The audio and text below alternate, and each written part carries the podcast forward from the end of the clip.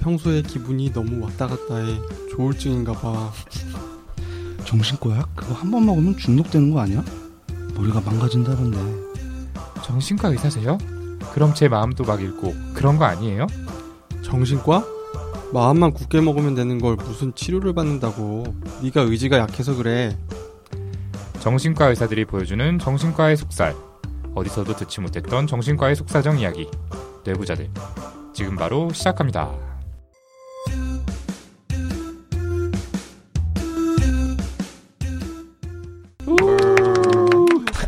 분위기 좀 살려주실래요? 네, 안녕하세요. 젊은 정신과 의사들이 하는 솔직하고 은밀하고 자상한 정신건강과 마음 이야기 뇌부자들입니다. 먼저 각자 소개부터 하겠습니다. 네, 안녕하세요. 손정현입니다. 예, 안녕하세요. 저는 이 방송의 사회자 우동훈입니다. 네, 오랜만에 뵙습니다. 박천일입니다. 아, 너무 어색해. 일부러 어색하게 하라고 해도 이렇게 아, 잘못 하. 그러네. 평소하고 조금 다른 멤버가 출연했는데 저번 녹음 때도 잠깐 목소리 들려주시긴 했었지만 아, 그랬죠. 참 진짜 네, 그때 무슨 방송이었죠 그게? 조울증 방송 다음에 나갔던 거. 어. 그, 네. 그 다음에 처음이에요, 지금이? 4주 전 그쵸. 아무튼 그 저희 방송 초반에 뭐 1화부터 한약한 3, 4화까지였나요? 네. 저희 초반 방송 안 들었던 분들은 아마 낯설실 텐데 초반 방송 들으셨던 분들도 되게 낯설으실 것 그럴 같아요. 거예요. 네, 다 잊으셨을 거예요. 존재감도 없고 해가지고 저 저는 아까 소개해드렸지만 박천일이라고 하고요. 어, 어쩌다 보니까 오늘 게스트로 게스트 맞나요? 음, 네. 고정이 그렇죠. 될지 게스트일지는 뭐 하는 거 봐서 하는 거 봐서 아, 어, 되게 고정 열망하신다고 들었어요. 아 나가놓고 나서 굉장히 후회하고 막 후회하고 배 아파하셨다고. 네, 네. 너무 잘 되더라고요. 네. 이제 와서 제가 다시 뭐 들어올 수는 없을 것 같고 오늘 그냥 하루만 어떻게 땜빵 해드리려고 나왔는데요. 근데 벌써 걱정이 되네요. 잘 메꿀 수 있을지. 네. 목소리도 잘 안 나오고 대본도 아니 하필이면 좀 손정현 선생님도 감기 걸려가지고 약간 톤이 네. 비슷해. 되게 그러게요. 침체된 톤으로 좀. 아닙니다. 즐겁습니다. 예, 어쨌든 저희 나머지 멤버들이 지금 그 EBS 프로그램 지방 촬영을 떠나 있는 관계로 급히 모실 수 있는 준비된 게스트 박찬희 선생님과 오늘 시간 함께하게 됐습니다. 아, 저희의 원년 멤버이자 내부자들이라는 이름을 지은 상표권의 소유자이기도 합니다. 그렇죠. 예.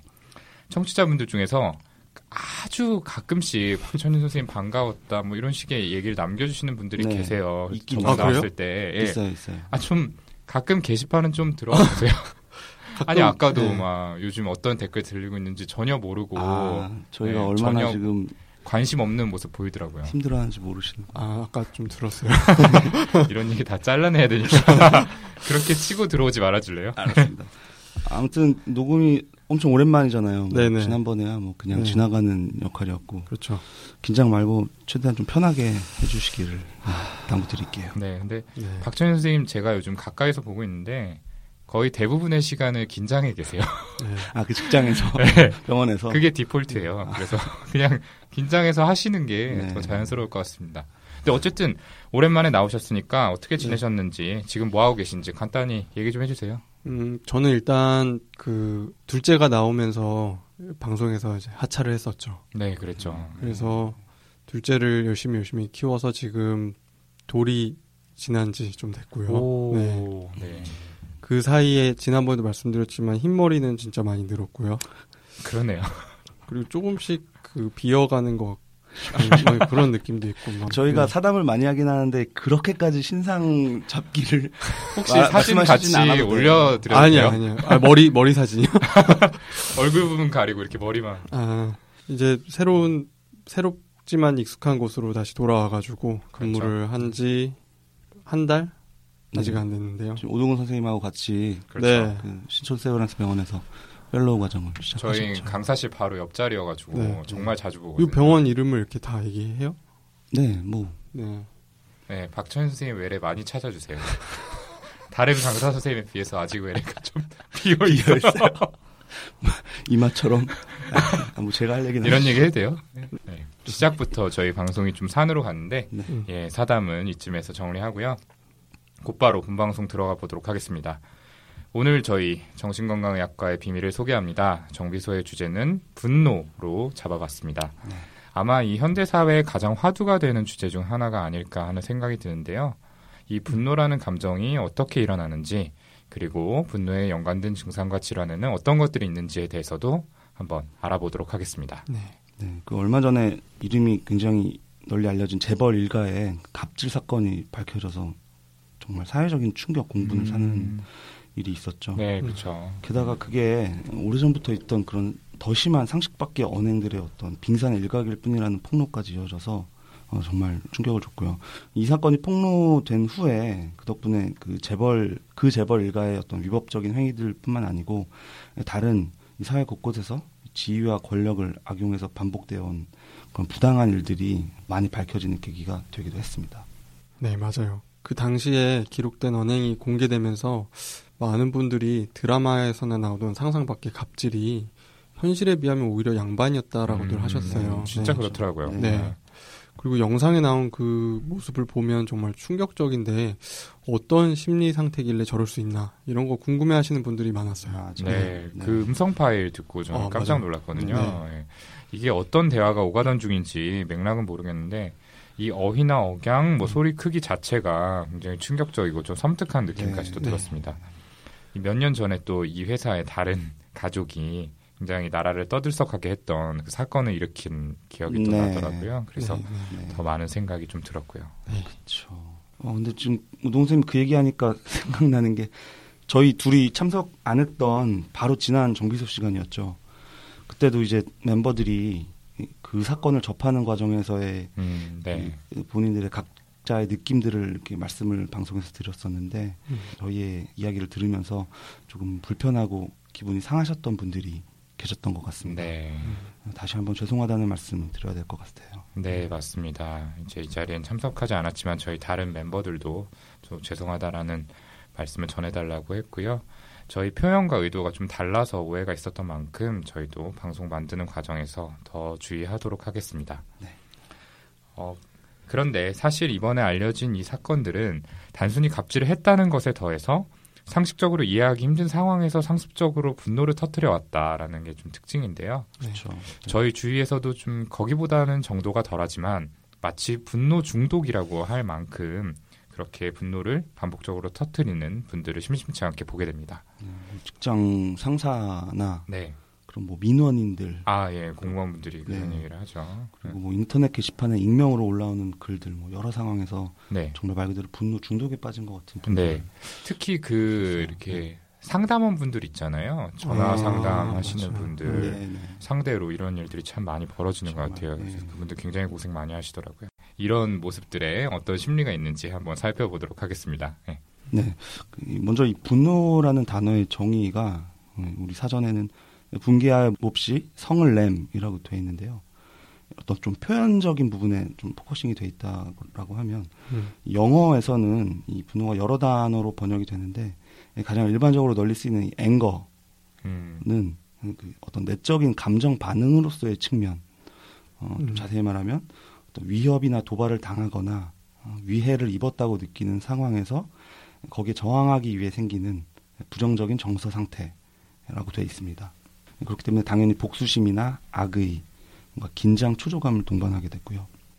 음, 대인관계에서의 상황으로 생각을 해보면 이 상대방이 나의 욕구를 좌절시킨다거나 물리적 또는 심리적으로 해를 끼쳤다고 판단되거나 느낄 때 생겨나는 감정이라고 할 수 있겠죠. 네. 어, 그래서 만약에 누군가가 사회적인 이런 상황, 관계에서 자주 심한 분노를 느끼는 성향이 있다라고 하면 어떤 과정 형태로든 주위 사람, 상대가 나한테 해를 끼친다, 혹은 그런 의도가 있는 것 같다, 이런 식으로 좀 쉽게 단정해 버리는 성향이 있다고 볼 수 있을 거고요. 네. 그리고 이 분노라는 것은 신체에 가장 즉각적으로 영향을 미치는 감정 반응이거든요. 이전에 소개해드린 뭐 불안 상태에서의 투쟁 도피 반응 뭐 소개해드린 적이 있었는데 이거와 유사하게 원시 시대로 치면 나를 해치려는 짐승이나 적으로부터 살아남기 위한 신체의 투쟁 반응, 파이팅하는 리액션으로 볼 수 있습니다. 네. 뇌에서 노에프네프린이라는 그 물질의 농도가 증가함에 따라서 음, 심장이 빨리 뛰고 심박동량이 증가하면서 혈압도 오르고 네. 근육은 긴장되고 그리고 반응 속도도 올라가게 됩니다.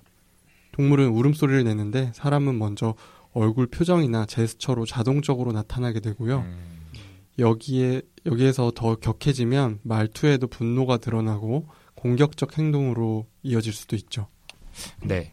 이 박찬 선생님이 얘기하신 대로 야생에서는 이 투쟁 반응을 통해서 다른 짐승들의 위험으로부터 살아남고 집단 서열에서 우위를 점할 수 있기 때문에 분노가 생존에 중요한 역할을 한다라고 할 수 있습니다. 네. 그리고 분노 반응을 보여줌으로써 다른 동족들에게 나를 건드리면 곱게 안 넘어간다라는 인식을 주는 게 또 여러모로 이득과 편리함을 이 집단 생활에서 가져다 줄 수 있었겠죠. 네. 그런데 이 현대 사회에서는 법과 윤리 원칙이 자리를 잡고 있기 때문에 상황이 좀 다릅니다. 음. 일단 물리적인 위협을 겪을 가능성이 현저하게 적어졌죠 과거에 비해서. 네. 반면에 원하든 그렇지 않든 전보다 많은 불특정의 사람들하고 경쟁을 하게 되는 것들은 늘어났고요. 또 관계를 맺으면서 사회생활을 해야 되기 때문에 심리적으로 위협을 받는다라고 느끼는 경우는 더 잦아졌다라고 볼 수 있겠습니다. 네. 심리적인 위협을 생각해 보면 그 요즘 이슈가 되는 그런 갑질을 당하는 경우가 대표적일 것 같고요. 그 당했던 분들 얼마나 네. 분노가 쌓이셨겠어요. 뭐 표현은 못했겠지만. 그럼요, 진짜. 네. 조금 더 일상적으로는 음, 뭐 예를 들면 만 원 가득 사람이 찬 지하철에서 뭐 다른 사람이 내 발을 의도치 않게 밟는 상황, 음. 뭐, 뭐 이런 것들을 떠올릴 수가 있을 것 같아요. 그래서 음, 현대 사회라고 해서 분노를 느낄 일이 결코 적다고는 할 수 없겠지만 분노를 여과 없이 표현하는 것은 결코 허용되지 않으니까요. 네. 뭐 가령 뭐 직장 상사한테 업무적으로 굉장히 이렇게 비판을 듣고 나서 바로 그 자리에서 대들고 화를 낸다거나 음. 아니면 뭐 아까 그 지하철 만원 지하철에서 내 발을 밟고 사과하는 상대방의 발을 내가 똑같이 밟아줘야지만 성이 풀린다라고 음. 하면 정상적인 사회생활이 뭐 불가능하겠죠. 네, 그렇죠. 물론 드물게는 정말 부당한 상황이나 어떤 불의를 보게 된다면 그 분노를 느끼는 게 당연하고 또 표현을 하는 것도 필요하겠지만요. 음, 네, 특수한 상황에서는. 네. 네. 그래서 정리를 하자면 이 분노는 생리적이고 자연스러운 감정 반응으로 볼 수 있고 이것을 활용하는 게 이 진화 과정에서 생존에 도움이 되어 왔다. 그렇지만 지금 사회에서는 분노를 느끼는 상황이 있지만 그 상황에서 그거를 쉽게 표출하는 게 본인에게 도움이 되기보다 오히려 사회적으로 또 법적으로 손해를 끼칠 가능성이 많다라고 볼 수 있겠습니다. 그런데 이 분노를 느끼는 자극에 대해서 생각을 해보면 같은 상황이나 같은 자극에도 누구는 불같이 화가 나고 누구는 그냥 덤덤하게 넘어가는 거를 흔히 보게 되잖아요. 네. 이건 왜 그럴까요? 음, 아까 잠깐 말씀드렸었는데 우리가 분노를 느끼고 그것을 표현하는 이유는 위협을 당하거나 또는 도발당했을 때 또는 위해를 입었다고 판단하기 때문이라고 말씀드렸잖아요. 네. 어, 누군가가 나나 내 가족을 때린다든지 아니면 부당하게 일자리를 뺏는다든지 그런 실제적인 피해를 주었을 때 그런 그런 일들을 제외하면 눈에 보이는 피해가 아니라 부정적인 감정을 촉발하는 그런 자극이 있고 그 감정을 느끼게 한 상대의 언행에 이차적으로 분노를 느끼는 거라고 볼 수 있을 것 같아요. 그 감정은 뒤에 진단별로 설명을 드리겠지만 간략히 말해서 불안이나 공포, 수치심과 같은 것들이에요. 원인은 특정한 트라우마 기억일 수도 있고 성격 구조에 의한 것일 수도 있는데 어쨌든 사람마다 본인이 취약한 자극들이 다 다르기 때문에 같은 상황에서도 서로 다른 반응을 보일 수 있는 거죠. 네. 네. 그래서 이렇게 각자의 취약한 부분의 자극을 받는 상황이 되면 그게 분노 감정으로까지 이어지게 되는 어떤 왜곡된 생각의 흐름도 생겨 있죠. 인지 도식이라고 하는데 저희가 여러 번 뭐 방송이나 뭐 저희 책에서도 말씀을 드렸지만 어떤 사람마다 갖는 고유의 이 생각의 패턴, 생각과 행동의 패턴과 같은 의미라고 보시면 됩니다. 이 주어진 상황을 어떤 방식으로 인식하고 또 느끼고 행동할지 음, 의식과 무의식에 걸쳐서 갖고 있는 어떤 규칙이라고 볼 수 있습니다. 네, 그렇죠. 결국에 이 분노라는 감정은 누구나 살면서 느끼는 것이지만 분노를 얼마나 어떤 상황에서 쉽게 느끼는가와 이것을 겉으로 표현하는지 또 표현한다면 어떤 방식을 주로 사용하는지는 또 다른 문제라고 볼 수 있습니다. 네. 가령 웬만한 일에는 좀처럼 화가 안 나는 성격이지만 한번 뚜껑이 열리면 손에 잡히는 물건을 모두 박살낼 정도로 좀 음. 극단적인 행동화를 하는 사람이 있을 수 있고요. 음. 반면에 사소한 일에 쉽게 분노를 느끼지만 그냥 친한 사람에게 조금 궁시렁궁시렁 거리다가 또 그걸로 넘어가서 기분이 풀리곤 하는 사람을 생각해 볼 수 있죠. 어떻게 예, 분노가 표현되느냐 측면에서 이 공격적 분노 그리고 수동적 분노로 구분을 할 수가 있을 겁니다. 이 공격적 분노에는 우리가 흔히 떠올리는 뭐 분노 발작이라고 하는 강렬한 분노의 어떤 표현, 폭발적인 분노가 포함이 되고요. 내가 분노의 원인으로 판단한 상대를 직접적으로 위협하고 뭐 모욕하거나 괴롭히는 그런 것들이죠. 그 외에도 분노를 느끼게 한 대상과는 관계 없지만 어떤 불특정 다수에 대해서 무작정 공격을 한다거나 길거리 묻지마 폭행, 뭐 외국의 총기 난사 사건 뭐 이런 것들이 음. 해당이 될 거고요.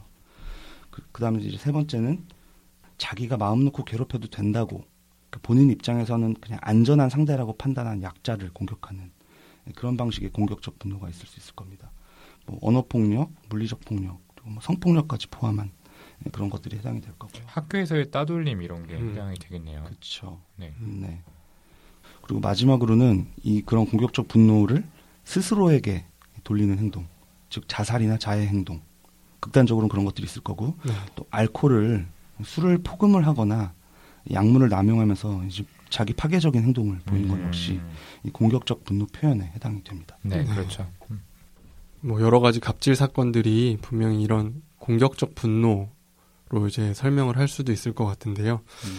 당사자는 자기 아랫사람의 말과 행동이 날 분노하게 한 원인이니까 저 사람한테 화를 내도 된다 이렇게 판단을 했을 수 있겠지만 정말 그런 상황이 얼마나 있을까 싶고요.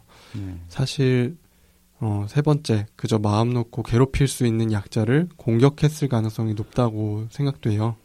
전형적인 전치라는 어, 방어 기제를 사용한 거죠. 네. 음.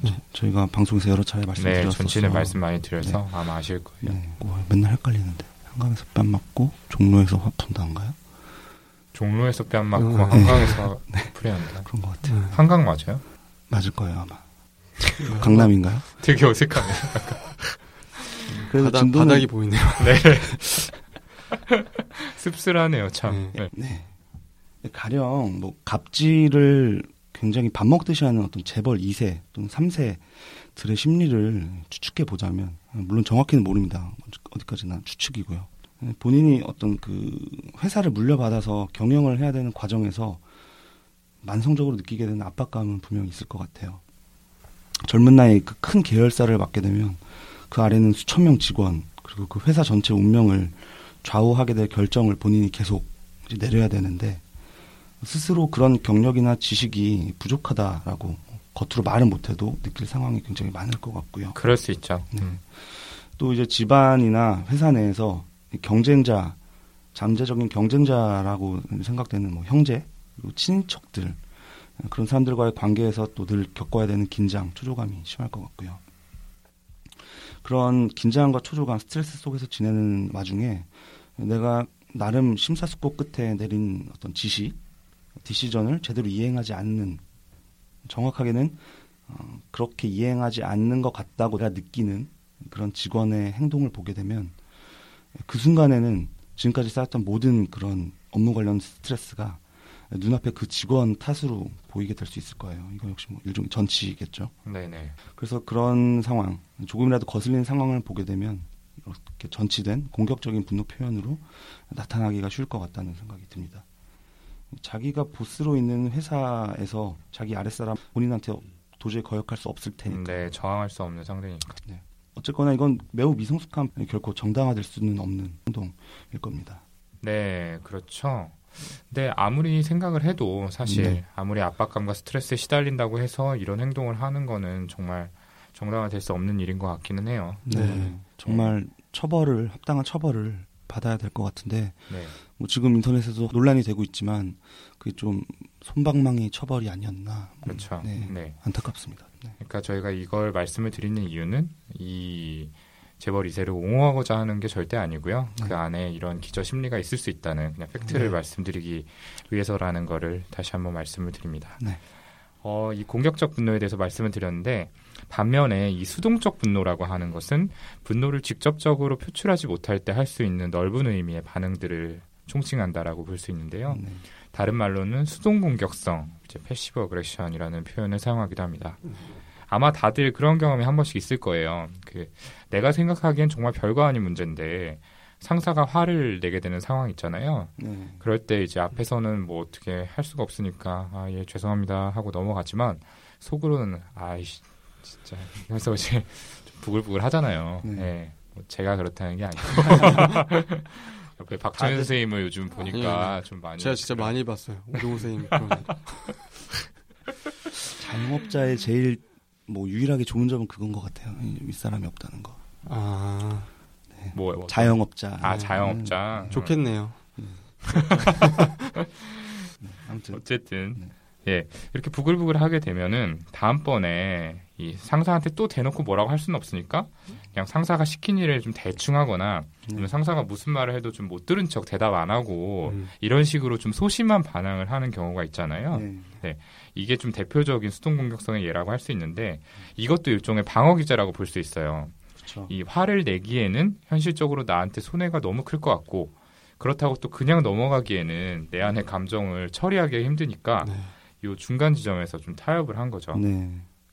이런 행동들도 이제 앞서서 공격적 분노와 마찬가지로 분노의 원인이 아닌 다른 좀 안전하다고 느껴지는 네. 쉽게 말해서 만만한 대상에게 좀 전치될 수 있는 거죠. 네. 그러니까 엄하게 좀 본인이 편하고 막대할 수 있는 대상, 대상에게 음. 수동 공격성이 나타날 수도 있는 겁니다. 네.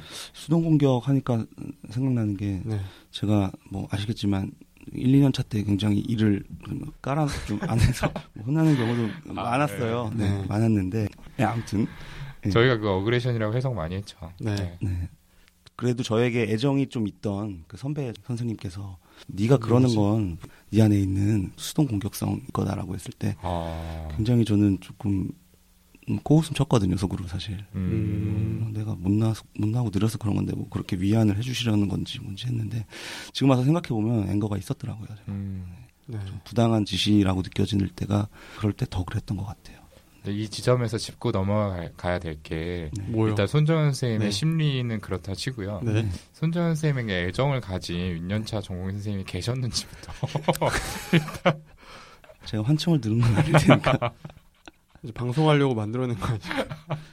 정확히는 10년 선배죠 아, 네, 네, 네. 아, 예, 진짜 위험하네요. 네. 그리고 특이하게 갑자기 집안을 비정상적으로 깨끗하게 정리하거나 아니면 과도하게 외모를 꾸미거나 다이어트에 몰두하는 등의 그런 볼- 별로 중요하지 않는 그런 일에 몰두하는 강박적 행동이 수동적인 분노 반응으로서도 나타날 수가 있어요. 안 그러다가 갑자기 이런 모습을 보이는 경우에 그렇죠. 네. 뭔가 이제 지금. 반드시 해야 되는 그런 일이 아닌데도 음, 다른 이제 눈앞에 해야 할 일을 미루고 태업하는 거죠 결국에는 음. 그런 식으로 이해하시면 될 것 같고요. 네. 이런 반응들이 일반적이지는 않고 본인이 의식하기도 쉽지는 않은데 각자 예전에 있었던 경험들을 떠올려 보면은 그런 기억들이 좀 날 수도 있을 것 같아요. 그런 몇 네. 가지쯤은. 음, 네. 네, 네. 그럴 것 같아요. 네. 이 분류 자체보다도 사실 중요한 건 문제가 된 갑질 사건에서뿐만 아니고 우리가 일상에서 보거나 하게 되는 직접 자기가 하게 되는 이해하기 어려운 행동들의 이유가 사실은 바로 분노 감정 때문일 수 있고 그리고 그 분노를 하게 되는 대상도 반드시 실제 분노를 하게 되는 원인 제공자가 아니고 다른 제3자 심지어는 자기 자신을 해치는 방식까지 될 수가 있다는 점이라는 생각이 드네요. 네. 네. 내 언행이 나도 의식하지 못하는 감정이 전치된 것 때문일 수도 있다는 게 굉장히 중요한 것 같은데요. 네, 이 부분은 뭐 네. 제가 그 특히 김지용 선생님이 음. 이제 작성하신 파트죠. 저희 아, 책에 저희 책에서. 예, 네. 홍주 씨 에피소드에서 네. 잘 드러난다고 여러 차례 음, 말씀을 드렸죠. 네. 네. 왜 자꾸 아이를 때리게 되는지에 대해서 그렇죠. 살펴보다 보니까 음, 음. 그게 어머니에 대한 노가 전치된 것이다. 네. 음. 실제로 이런 비슷한 말씀하시는 환자분들 많더라고요. 진짜. 음. 네, 네. 네. 책에 잘 나와 있다고 합니다. 네. 정말 남일이네요. 근데 아니요. 선생님의 네. 태도는 네. 책 잘 받아봤어요, 저도. 읽긴 음. 읽으셨어요? 어, 파트가 몇 개인지는 아세요? 제, 제 와이프가 잘 읽었어요. 고맙습니다. 네. 네. 지금까지 분노를 표현의 관점에서 좀 살펴봤는데요. 다음으로는 분노라는 감정이 어떤 심리를 거쳐서 발생하게 되는지를 생각해 보겠습니다. 네. 먼저 비교적 특정한 유형의 상황이나 자극에 유독 취약해서 곧잘 분노를 느끼는 경우를 들 수가 있겠습니다. 예. 생명을 위협하는 트라우마나 양육 과정에서의 학대 경험이 원인이 될 수가 있는데요. 예를 들어서 그 전에 저희가 18화에 소개드린 분노 조절에 어려움을 겪는 네. 사연자분의 이야기 막 기억나시는 분 계실 음. 거예요. 음. 이 사연자분께서는 특히 이 부인이 딸아이를 훈계하고 혼내는 그 소리 자극에 본인이 이해하기 힘들 정도로 화가 치민다 이런 말씀을 하셨었죠. 네. 그분이 어, 그래서 이전 기억을 본인이 살펴보다 보니 군대 시절에 선임한테서 부당하게 모욕과 비난 그리고 상습적인 폭행까지 당했던 정말 굉장히 고통스러운 경험이 있다라는 걸 스스로 발견을 했다고 하셨거든요. 어, 그래서 누군가를 혼내는 소리를 듣는 것만으로도 어떤 판단이나 의식의 과정을 거치지 않고 분노 감정이 다이렉트하게 유발되는 것일 수 있다고 저희가 방송에서 말씀을 드렸었죠. 일종의 조건화라고 볼 수가 있는 건데 음식 냄새를 맡고 뭐 침이 나오듯이 본인이 통제할 새도 없이 반사적으로 화가 난다 그런 상황이라고 상상을 하면 좀 안타까운 마음이 들기도 합니다. 네, 그렇죠. 본인도 굉장히 괴로워하셨었잖아요. 네, 그 많이 힘들어하셨죠. 예. 또이 경계성 인격 성향이라는 것에 의한 반복적인 분노 폭발도 상당히 흔하게 나타나는 것 중 하나입니다. 이 경계성 인격을 가진 분들은 특징적으로 인간관계에서 버려진다는 것에 굉장히 민감하죠. 네, 네. 뭐 연인과 잠깐 떨어져야 되는 상황이나 혹은 애정이 식었다라고 느끼는 그 순간 이 분노 반응을 곧바로 보이는 경우가 많은데요. 네. 그건 내면에 버림받거나 거절받는 것에 대한 엄청난 불안과 공포가 있기 때문입니다. 음. 이 경우엔 스스로에 대한 자해 행동으로 또 분노가 표출되는 경우가 많죠. 네. 네. 방금 경계성 인격에 대해서 말씀해 주셨는데 또 반사회성 인격으로도 인해서 어, 병적 분노 반응이 반복될 수 있어요. 본인에게 해를 끼치고 보복하지 못할 거라고 판단되는 상대에게 잔인하고 착취적인 모습을 보이기 때문인데요. 초자가 성숙하지 못해서 도덕관념이 미약하고 자신의 언행에 상대방이 느낄 감정이나 생각을 유추하는 그런 정신화 능력이 미약하기 때문에 이런 모습을 보이게 됩니다.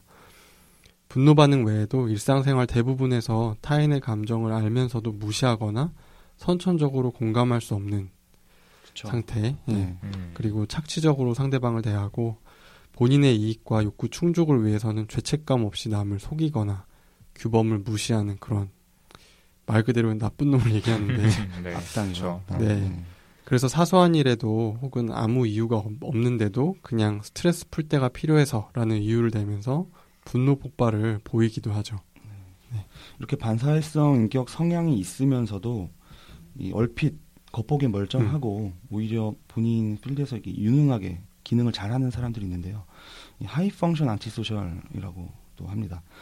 어, 매우 인격적이고 자상한 이미지를 잘 유지하면서 그런 사회 활동 잘 하고 뭐 다른 사람들과의 관계도 잘 유지를 하고요. 어, 말씀드렸다시피 자기 필드에서 크게 성공한 경우도 많습니다. 근데 이제 집에 들어와서 뭐 늙고 약한 부모님이나 뭐 배우자, 아이들처럼 자기한테 결코 거역할 수 없는 그럴 리가 없는 사람들한테는 정말 놀랄 만큼 다른 사람들은 상상할 수 없을 만큼 잔인하고 억압적인 모습을 음. 보이곤 하죠. 네. 이런 사람들은 그 상대방이 굉장히 괴로워할 걸 알면서도 죄책감을 느끼지를 않고요. 어, 이런 분들이 생각보다 주위에 많은데 대개는 음, 그걸 본인이 진료실에 오신다기보단 그 실체를 아는 가까운 그 괴롭힘 당하는 분들이 우울 불안에 시달리시다가 진료실에 오시게 되는 경우가 네. 많습니다. 본인은 괴롭지 않죠. 이건 네. 주변 사람들이 힘들죠. 네. 예, 그리고 이 기분 증상 대표적으로 예민성 조증이나 어떤 불안이 심한 우울증의 음. 경우에도 병적인 분노 반응이 발생할 수 있습니다. 이 앞서 말한 성격적 특성들에 비하면 일시적으로 나타났다가 사라지기도 하는 그런 양상을 보이는데요. 네. 이 기분 증상에 따라 심해졌다가 호전되면서 또 사라지는 그런 형태로 나타나죠. 조증이 기분 좋은 상태보다 오히려 신경질이나 분노, 짜증이 심해지는 경우가 많다는 거고요. 음. 또 우울증 역시 알려진 것보다 신경질이나 예민, 짜증 이런 것들이 주증상인 경우가 많다는 걸 이전에 말씀드린 적이 있었죠. 네. 특히 이 불안이 주된 초조성 우울증이라고 표현을 하는데 영어로는 agitated depression이라고 그쵸. 해요. 네. 네.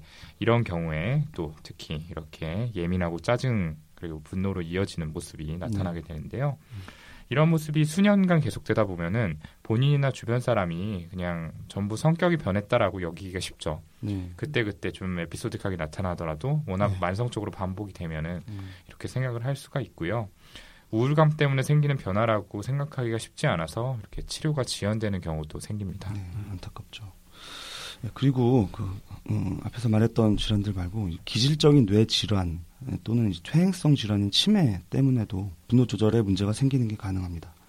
이 분노를 관할하는 편도가 과활성화되면 원래는 전두엽에서 거기에 대한 이성적인 판단, 제어를 하는 브레이크를 거는 과정을 통해서 우리의 어떤 감정 조절이 가능해지는 건데 이런 퇴행성 질환인 치매 아니면 뭐 외상이나 뇌출혈 등으로 인해서 전두엽 부위의 기능이 손상이 되게 되면 충동 조절 능력의 저하가 나타나고 더불어서 이 내가 인식한 이 상황이 분노를 느낄 만한 게 맞는지 그리고 이 분노를 어떻게 해야 적절할지를 판단하는 우리 뇌의 중요한 기능인 집행 기능이 전반적으로 저하되어 있기 때문에 이 상황을 오해석하기가 쉬워요. 그래서 부적절하고 심한 화를 음. 원래는 안 그러던 분들이 그렇게 사고가 나거나 치매가 발병한 후에 이렇게 내시는 경우가 있죠. 네, 흔하죠. 네. 네. 네. 어, 그리고 강박적 인격 성향 혹은 강박장애 증상이 관련되는 분노도 생각해 볼 수 있을 것 같아요.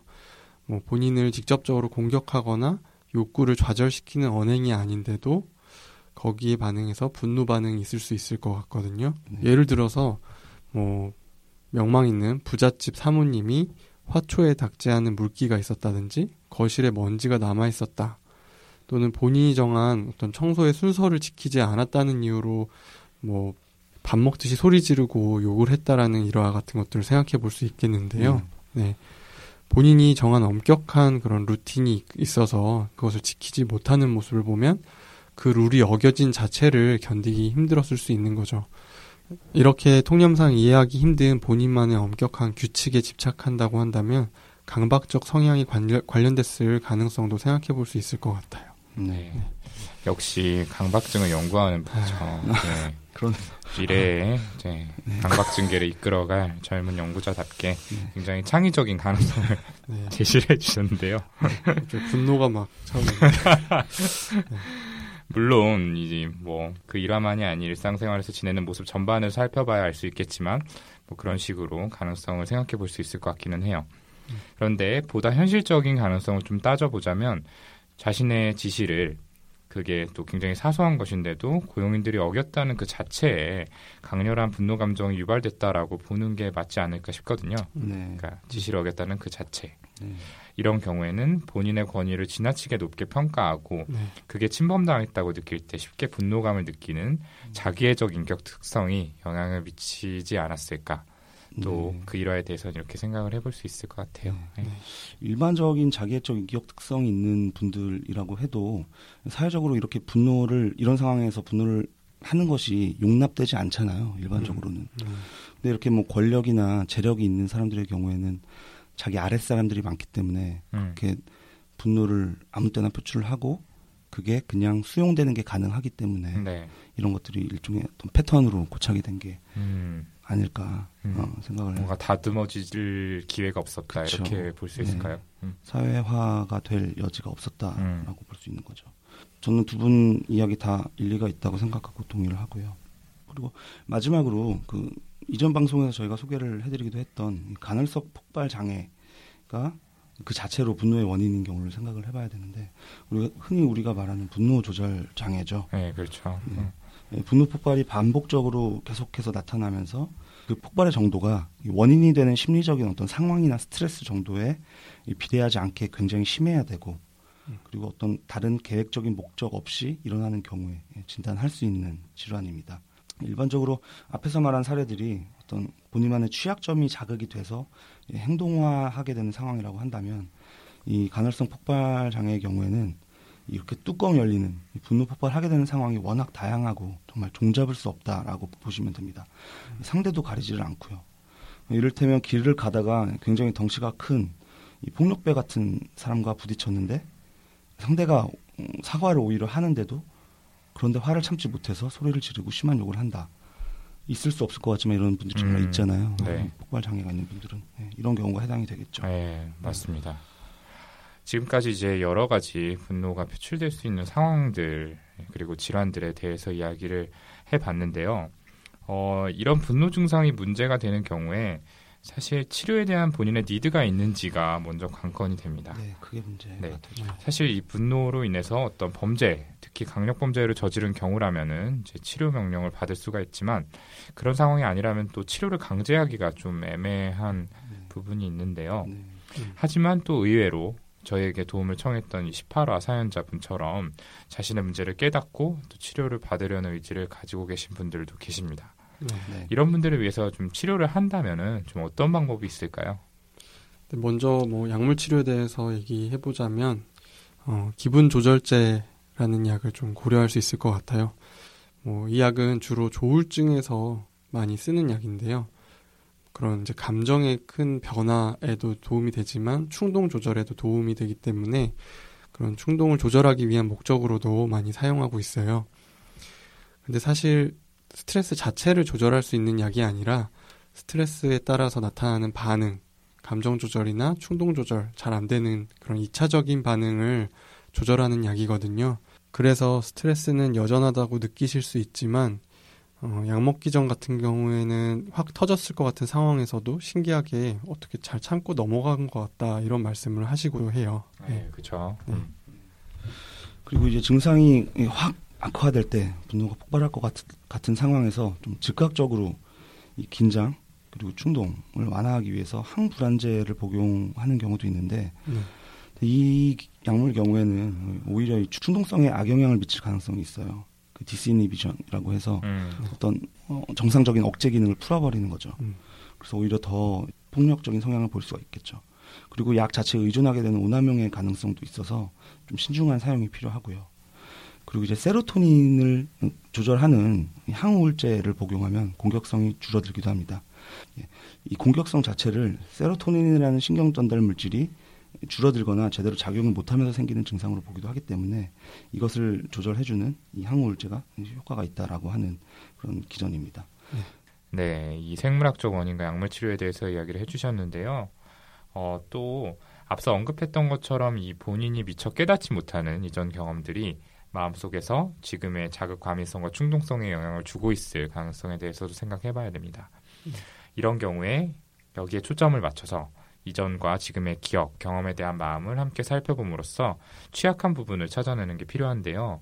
어, 이거는 혼자 하기는 좀 어려운 작업인 만큼 면담 치료를 통해서 그 부분을 이해하게 되면은 좀 한결 더 편안하게 지낼 수 있다 이런 말씀을 드리고 싶습니다. 이런 분석적 면담을 통해서 변화를 얻기 위해서는 또 꾸준하고 장기적인 치료가 필요하다는 거 아마 저희가 여러 차례 말씀드려서 아마 청취자분들 잘 알고 계실 거예요. 네. 그리고 이 인지 행동 관련된 치료법들을 통해서 음, 도움을 받으실 수가 있는데요. 저희가 굉장히 여러 차례 말씀드린 적이 있는 마음 챙김 치료가 대표적이죠. 음. 지금 현재 자기 자신의 감정과 생각을 이 알아차리는 과정에서 이 정서를 정상으로 회복하는 개념의 명상 요소가 포함된 치료입니다. 에, 그리고 이 감정이 악화되기 시작하는 때 징후들을 본인이 먼저 알아차려서 조절하는 방법과 이 갈등이 생기는 어떤 대인관계 패턴을 규정하는 훈련을 하는 DBT 그리고 미리 정해진 어떤 일련의 신체 자극들을 통해서 부정적인 감정을 경감시키는 EFT 이런 것들이 충동적인 감정이 행동으로까지 이어지는 걸 막고 안정을 가져오는 데 도움이 된다고 되어 있습니다. 네, 맞아요. 그리고 뭐 이전에도 소개가 된 걸로 알고 있는데 15초법이라는 것이 있는데요. 네. 네, 화나는 일이 있어도 반응하지 않고 무조건 15초를 기다리는 거예요. 뭐 15초라고 하면 굉장히 짧은 시간인 것 같지만 보통은 그 사이에 감정이 피크를 찍고 내려오면서 보다 현실적인 판단을 내릴 수 있게 되기도 합니다. 네. 그리고 또 분노일지라는 거를 써보는 것도 방법입니다. 네. 이 각자의 취약한 부분을 알아차리는 방법 중에 하나다라고 볼 수 있는데요. 어, 이 화가 난 상황에 대해서 스스로 분석을 해보는 거죠. 네. 그래서 언제 어디서 어떤 일이 그 분노의 배경에 있었는지 그 중에서 또 어떤 말이나 행동이 결정적인 계기가 됐는지 그래서 그 결과 어떤 행동을 했는지 그리고 당시의 분노는 10점 만점에 몇 점이었고 지금 같은 상황을 접한다면 몇 점일 것 같은지를 점수를 매겨봅니다. 네. 여기서 가장 중요한 거는 이 화를 나게 만든 사건과 분노 반응 사이에 어떤 생각이 존재했는지를 파악하는 건데요. 이 앞서서 인지도식이라는 개념을 이야기하면서 분노 뒤에는 왜곡된 생각이 있을 수 있다는 얘기를 했잖아요. 네. 이 왜곡된 생각이 바로 나의 취약성을 드러내는 부분이죠. 네. 근데 이거는 이제 아까 면담 치료를 말씀하면서 이제 드렸던 것처럼 혼자 힘으로 하기 어려울 수도 있어요. 그래서 일단 시도를 해 보시되 만약 이런 분석이 좀 잘 되지 않는다면은 본인에 대해서 잘 아는 가족이나 또 가까운 친구의 도움을 빌어서 작성을 하는 것도 좋을 것 같습니다. 예. 네. 오늘은 분노를 주제로 이야기를 나눠봤는데요. 분노가 영어로 앵거인데 고통을 뜻하는 앵귀시와 같은 어원이래요. 네. 네, 매번 나름의 이유가 있다고 해도 화가 쉽게 잘 난다면 결국 본인의 괴로움, 고통이 가장 클 것 같아요. 부당한 처우나 불의에 맞서는 정당한 분노는 필요하겠지만 스스로 늘 화가 난다고 느끼고 있다면 그것이 우울감 혹은 두려움, 불안의 미성숙한 표현이 아닌지 살펴봐야 할 것 같습니다. 음, 네. 갑자기 멋있는 멘트를 하시네요. 좋은 말인데 약간 로봇 같은 게좀 네. 단점이네요. 네. 그리고 그 이전에 저희가 외상후 격분장애라는 질환을 잠깐 말씀드린 적이 있어요. 음, 뭐 직업적인 이유로 어쩔 수 없이 말 그대로 먹고 살기 위해서 이 상관 아니면 뭐 고용인 그리고 고객의 갑질 그러니까 어떤 부당한 분노 표현과 모욕적인 언사를 정말 밥 먹듯이 감내하면서 지내시는 분들이 정말 많으실 텐데요. 이분들이 이런 분노를 겪으면서 생기는 어떤 만성적인 모멸감과 또 분노 그리고 자괴감 이런 것들을 엮어서 외상후 격분장애라는 일종의 병으로 보기도 하거든요. 음, 어떻게 보면 분노가 또 다른 분노를 낳는 그런 굉장히 악순환의 과정이라고 할 수가 있는데 음, 이번 기회로 사회적으로 이, 이런 문제들이 더 공론화되고 이 처벌 그리고 보상에 대한 어떤 합의가 자리 잡아서 이런 고통을 겪는 분들이 좀 없어졌으면 하는 마음입니다. 예, 맞습니다. 그리고 또 만약에 본인이 이런 병적인 분노 반응을 보이는 것 같다라는 생각이 든다면요, 이 본인의 더 행복한 삶을 위해서 그리고 또 분명히 자신 때문에 고통받고 있을 주위 사람들을 위해서 꼭 스스로를 돌아보고 알맞은 도움을 받을 수 있으셨으면 하는 바람입니다. 네. 오늘 방송 함께 해주신 박준현 선생님 너무 감사하고요. 네. 정말 고맙네요. 로봇으로서 활동을 했는데 네, 그렇죠. 네. 근데 생각보다 자연스럽고 잘 하셔서 그래요? 저는 실이나 빅스비랑 같이 하는 게 더 낫겠다는 생각도. 뒷박스라도 잘하지. 씨. 아, 농담이고요. 네, 아마 이렇게 종종 저희 게스트로 등장하다가 언젠가 고정 멤버로 다시 복귀하지 않을까 하는 생각이 듭니다. 네, 음. 네, 돌아오세요. 한번 생각해 보세요. 아 근데 일단 아까 저를 기억해 주셨다는 그분 있잖아요. 네, 네, 네. 한 분이었죠. 네, 한 분. 네. 감사드린다는 말씀 꼭 하고 싶었습니다. 네. 네. 좋네요. 네. 예, 아무튼 네, 오늘 이 34-1화 정신건강의학과의 비밀을 소개합니다. 정비소 시간은 이걸로 마무리 짓고요.